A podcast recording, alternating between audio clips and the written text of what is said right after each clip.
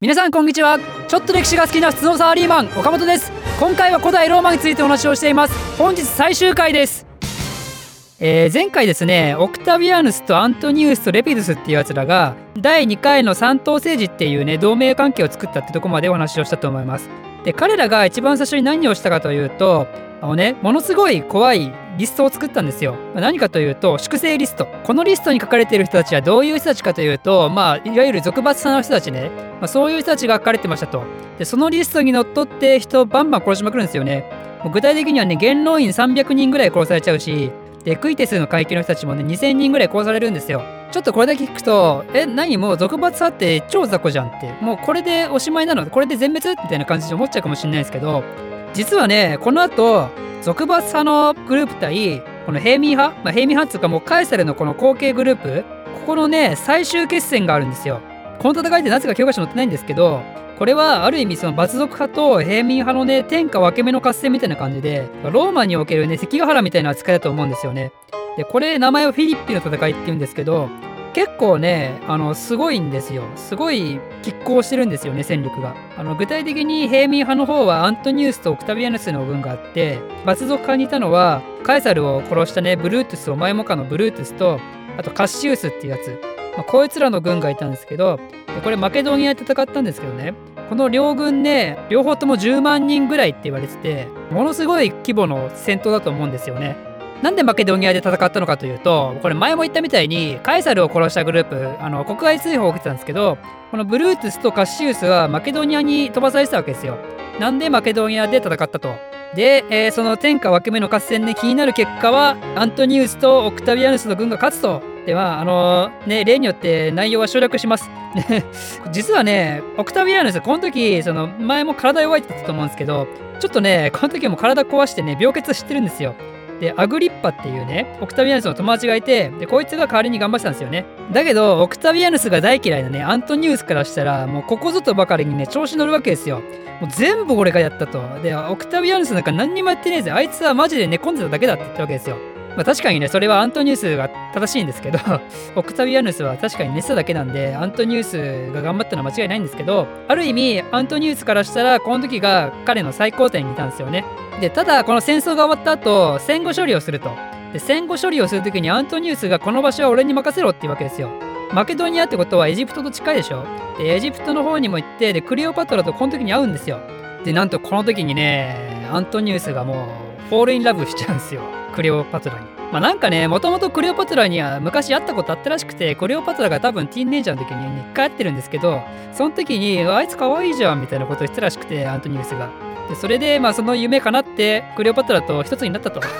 一つになってで3人の子供を作ったわけですよ。でね、あの、これ決して単純なあのラブストーリーじゃなくてね、クレオパトラの恐ろしいところは、実はこのフィリッピの戦いの時にね、フィリピの戦いの前の時、マケドニア属州にブルートゥスとカシウスがいた時に、実はこいつらにね、いろいろ援助してるんですよ。だからこの時はね、罰族化グループにある意味属したと言っても過言じゃないんですけど、こうやってアントニウスの軍が勝ったら、今度はそっちにつくんですよね。で、子供を作っちゃうと。だからね、恐ろしい女なんですよ、クレオパトラってのは。マジで。こうやってアントニウスとクレオパトラってあの子供も作るぐらい仲睦まじくなったんですけどでもねアントニウスね奥さんいるんですよこの時実はイタリアに。でねこれがまたね面白いことするんですよこの奥さん。あの実はイタリアにそのフィリピンの戦いの後にオクタビアヌスイタリアに帰るんですけどその時に、まあ、あることをきっかけにねアントニウスの弟とそのアントニウスの奥さんがねなんとオクタビアヌスに対してね攻撃してくるんですよ。や本当にねあの軍隊出動して攻撃してくるんですけどでもこいつらねなんかあの金とかもなくてね勝手に自滅するんですよねでそんでその結果その成果とか知らないですけど奥さんもそのまま死んじゃうんですよでその奥さんが死んだ時にアントニウスさすがにねめっちゃ落ち込んででそれでオクタビアヌスとアントニウスちょっとね今それどころじゃないってもう戦争する気にならないやってなってちょっとだいぶ落ち込んじゃうんですよねアントニウスが。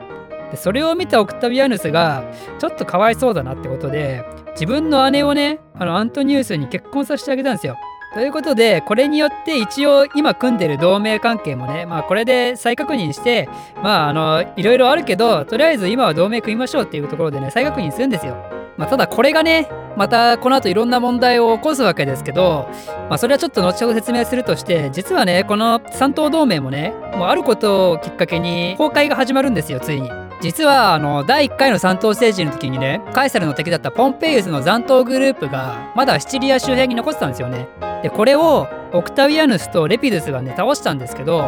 この時ね今まで空気みたいになったあのレピドゥスがね突然声を荒げてね「シチリアは俺のだ!」って言い出したんですよ。でやっぱこれに対してオクタビアヌスはね納得しないんですよね。でそれでレピドゥスとオクタビアヌスが戦い始めることになっちゃったんですけどレピドゥスのね部下が裏切ってね勝手に自滅するんですよレピドゥス。というわけでこれによってレピドゥスはねもう田舎の方に飛ばされてレピドゥスはこの三等成熟から脱落すると。で次にアントニウスですけどアントニウスってマケドニアの方にいたでしょ？彼はね何をしたかったかというと実はねパルティアに攻撃したかったんですよね。パルティアってあのカエサルが攻撃したかった場所じゃないですか。でクラッセスとかも攻撃して殺されてるんでやっぱねローマからしたらねパルティアを攻めるっていうのはある意味悲願みたいな感じなんですよね。もしねもしこれでアントニウスがパルティア攻めを成功させたらローマにおけるアントニウスの名声って一気に上がるんですよね。それをこいつは狙ってたんですけどで実際にパルティアを攻撃したんですけど大失敗するんですよ大失敗しちゃってで軍の立て直しをしたかったんですけどでももう金もないと。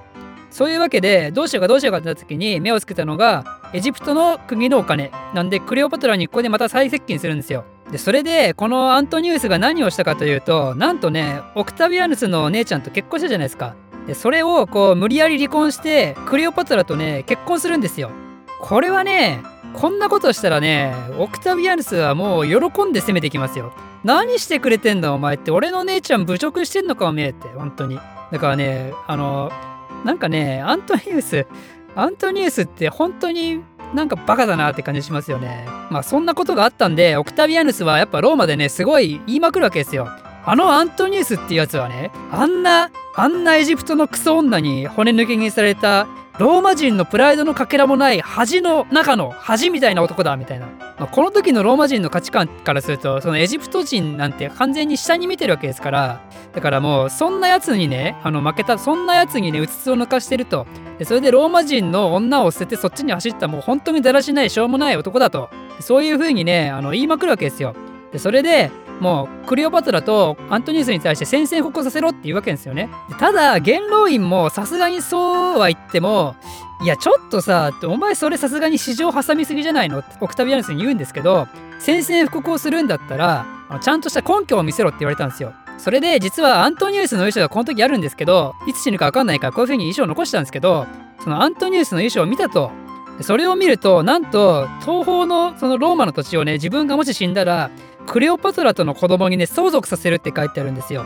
でしかもそれだけじゃなくてもし自分が死んだら自分の墓はエジプトに建ててくれって書いてあるんですよね。だからねこれはねローマからしたらねマジで大問題なんですよ。本当に国家反逆罪みたいな感じですよね。なんでローマの土地をねエジプトなんかにやるんだってことで。これはねきっとねクレオパトラが何かしらあの働いたと思うんですけどねアントニウスに協力してやる代わりにそのエジプトの土地をね広くさせたいみたいなね。エジプトをまたあの繁栄させたいみたいな感じで多分動いたと思うんですけどでもこのアントニウスは多分ね本当にクレオパトラが好きだったと思うんですよねやっぱそうじゃないとねこんなこと書かないんでそれを見た元老院はさすがにもうダメだこりゃってなってあいつもうダメだってあいつもう殺せって宣戦布告だっつってねあの攻撃許すんですよそれでいよいよ紀元前の31年ねアクティウムの海戦っていうのが開かれてオクタビアヌスとアントニウスが直接対決をしたと。ただね、この勝負もまたしょうもなくて、実はこの戦場にね、クレオパトラもいたんですけど、自分たちのね、状況が悪くなったらね、クレオパトラすぐ逃げたんですよ。で、しかも、アントニウスはその逃げたクレオパトラをね、追いかけてね、自分も戦場から離れてったんですよね。そんなことが起きたらね、そんな軍のトップが急にね、女を追いかけに逃げたらね、軍隊総崩れするじゃないですか。ということで、これは完全にオクタビアヌスの干渉だとでそれで追い詰められたクレオパトラとアントニウスは自殺してしまったということなんですよね。ただね、恐ろしいのは、あの、クレオパトラはね、実はこの時アントニウス、アントニウスじゃない、オクタビアヌスのこともね、口説いたらしいんですよ。本当かどうかよくわかんないですけど。だけど、まあ、オクタビアヌスはそんなのにはもう揺るがなかったと。まあもう、あの、年違うしね、だいぶ。そもそもね。まあ、だけど、すごい可愛い若い子でもきっとオクタビアヌスはなびかなかったと思いますけどね。でまあこうやって、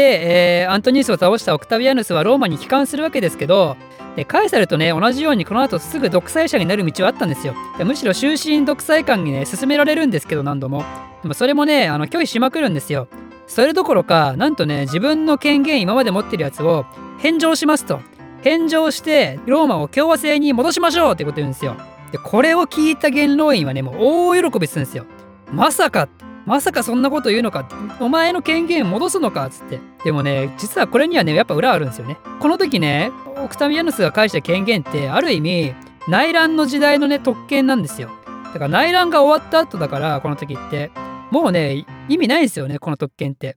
でそれに対してこの時のコンスルだったんですけどコンスルの自分の権利は残すと。しかもそれだけじゃなくて元老院からねあの属州とかそこら辺まだまだ蛮族がやってくるかもしれないから防衛してっていうことでそこの権利はね残しといてくださいっていうふうに言われたんだけどだけどそれに対してもオクタビアナスが安全なところはね元老院に任せますと。難しいとこだけ俺がやるよっていうことを言ったわけですよ。これも聞いて元老院大喜びするわけですよ。その安全なところの属州なんてねある意味天下り先みたいなもんだから安全な天下り先みたいなもんだからだから本当に危険なところだけオクタビアナスがやってくれると。だからなんていいやつなんだっていうふうに思うわけですよね。でも危険なところをオクタビアヌスが管理する代わりにその代わり軍事権はちょっとちょうだいねっていうことを言ったわけですよ。つまりねこれコンスルも残すし軍事権も残すってことは政治と軍事は相変わらずねこいつが持ってるわけなんですよ。共和制と言いつつ。だけど元老院からしたらすごいハッピーなことを言われたような気がするんですよ。なんでこの元老院はねコロッと騙されるんですよね。それであなんてこいつは立派なやつだなんて立派な若者なんだってことで尊厳者っていう意味のアウグストゥスっていう名前を付けましょうっていう話になるわけなんですよ。で、オクタビアヌスのすごいのは、そのアウグストゥスっていう名前すらもう何回も断ってるんですよ。その何回も断るってことは、いや、やっぱこいつは尊厳者なんだなっていう。尊厳者だからこそ何回も断るんだってことで、元老院が、あの、なんとか頼みますよってことを言うわけなんですよ。それですごい信頼が逆に上がってくるわけなんですよね。で、そういうことならね、そういうことならしょうがないかってことで、で、アウグストゥスっていう名前をオクタビアヌスがついに受け入れたわけなんですよ。で、元老院はこの後も満場一致で、このオクタビアヌスが全権掌握することにね賛成するんですよね。全権掌握ですからね。だからもう実質完全な独裁者なんですけどだけど恐ろしいのはこの元老院のやつらはまだ共和制が続いてると思ってるんですよ。なぜならね元老院って組織が残ってるしで形上こいつはあのコンスルとか今までの既存の役職を引き継いでるわけだしだからね共和制が続いてると思い込んでるんですよ。実質はねもうこれは訂正なんですよね。だけどこの元老院の連中を欺き続けるためにあくまでもこのオクタビアヌスは自分のことをプリンケプスローマ市民の第一人者っていうことでね呼び続けたんですよ。それで気づいた時にはもう共和制っていうのは完全に崩壊していて訂正になっていたと。ローマ帝国がもうそこには姿を現したと。いうことなんですよ。このアウグストゥスの名前が付けられたのが紀元前27年。というわけでこの覚え方は前と違って強えなアウグストゥス。っていうことで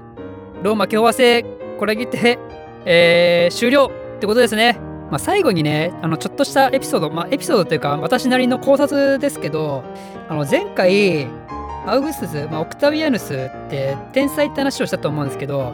こいつはただの天才っていう言葉で果たして片付けられるのかどうかってとこですよね。あのねいくらいくら天才だとしても18歳の時点でねカエサルの後継ぎって言われてこんな立派な行動ができるのかっていうとこですよ。相当なプレッシャーだと思いますよ。もう国の大半のやつらがカエサルの指示をしていてでそいつらからのあのプレッシャーが来るわけですよ。18歳の子供に。だから多分ねオクタビアヌスは相当悩んだと思うんですよね。自分はどうすればいいんだろうって相当悩んだと思うんですけどおそらくその時に出た答えがカエサルだったらどうするかっていうところをね基軸に生きてきたと思うんですよね彼は。まさにそのユリウス・カエサルって名前を使ったのもそうだしでカエサルになることに徹してきた人生だと思うんですよ。こいつって前言ったみたいに人のそのね心理を読み解くのはすごい得意だったから多分カエサルと行動を共にした時もカエサルっていう人柄をねよく見てきたと思うしでそれに対してそういうカエサルに対して集団がねどういう風にしてカエサルをこう理想の姿として捉えてきたか、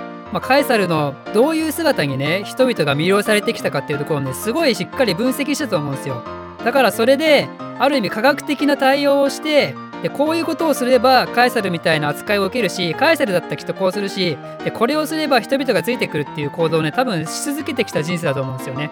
でカエサルの夢ってカエサルの話にした時はこいつはあの神様になりたいのかとか世界征服したのかとかそういう話をしたと思うんですけどきっとそうではないと思うんですよ。カエサルもカエサルでローマの愛は絶対あったと思うしだけど今のままじゃねローマっていう国は成り立たないってきっと思ってたと思うんですよ。この国がでかくなりすぎてやっぱり強力なリーダーシップが必要になってくるとそういうところに自分が行こうとしたけど殺されてしまったと。というわけであのアウグストゥスも決してねローマを壊して自分の帝国を作りたいってわけじゃなくてローマっていうローマの伝統は維持したままだけどそのシステムを変えてローマをさらに反映させるべく動かしていきたいっていうところでこういう原種性に訂正に動いていったんだと思うんですよね。ただ果たしてそれは本当にこいつのねオクタビアヌス自身の夢だったかどうかって話ですよ。これはカエサルの夢ででカエサルがやりたかったことだったからで自分はカエサルのように期待をされてきたからこれをやんなきゃいけないっていう風になった結果がこうなんじゃないかっていう風に私は思うんですよ。でそれを裏付けるかのようにね彼が死ぬ直前に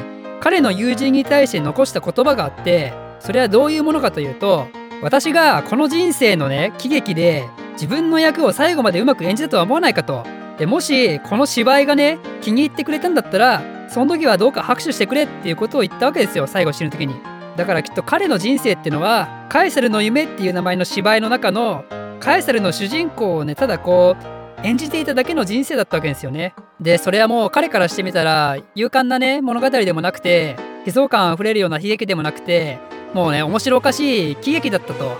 というわけで共和制ローマについては以上でおしまいですこの動画を少しでも面白いためになると思っていただいた方はいいねとチャンネル登録のほどよろしくお願いします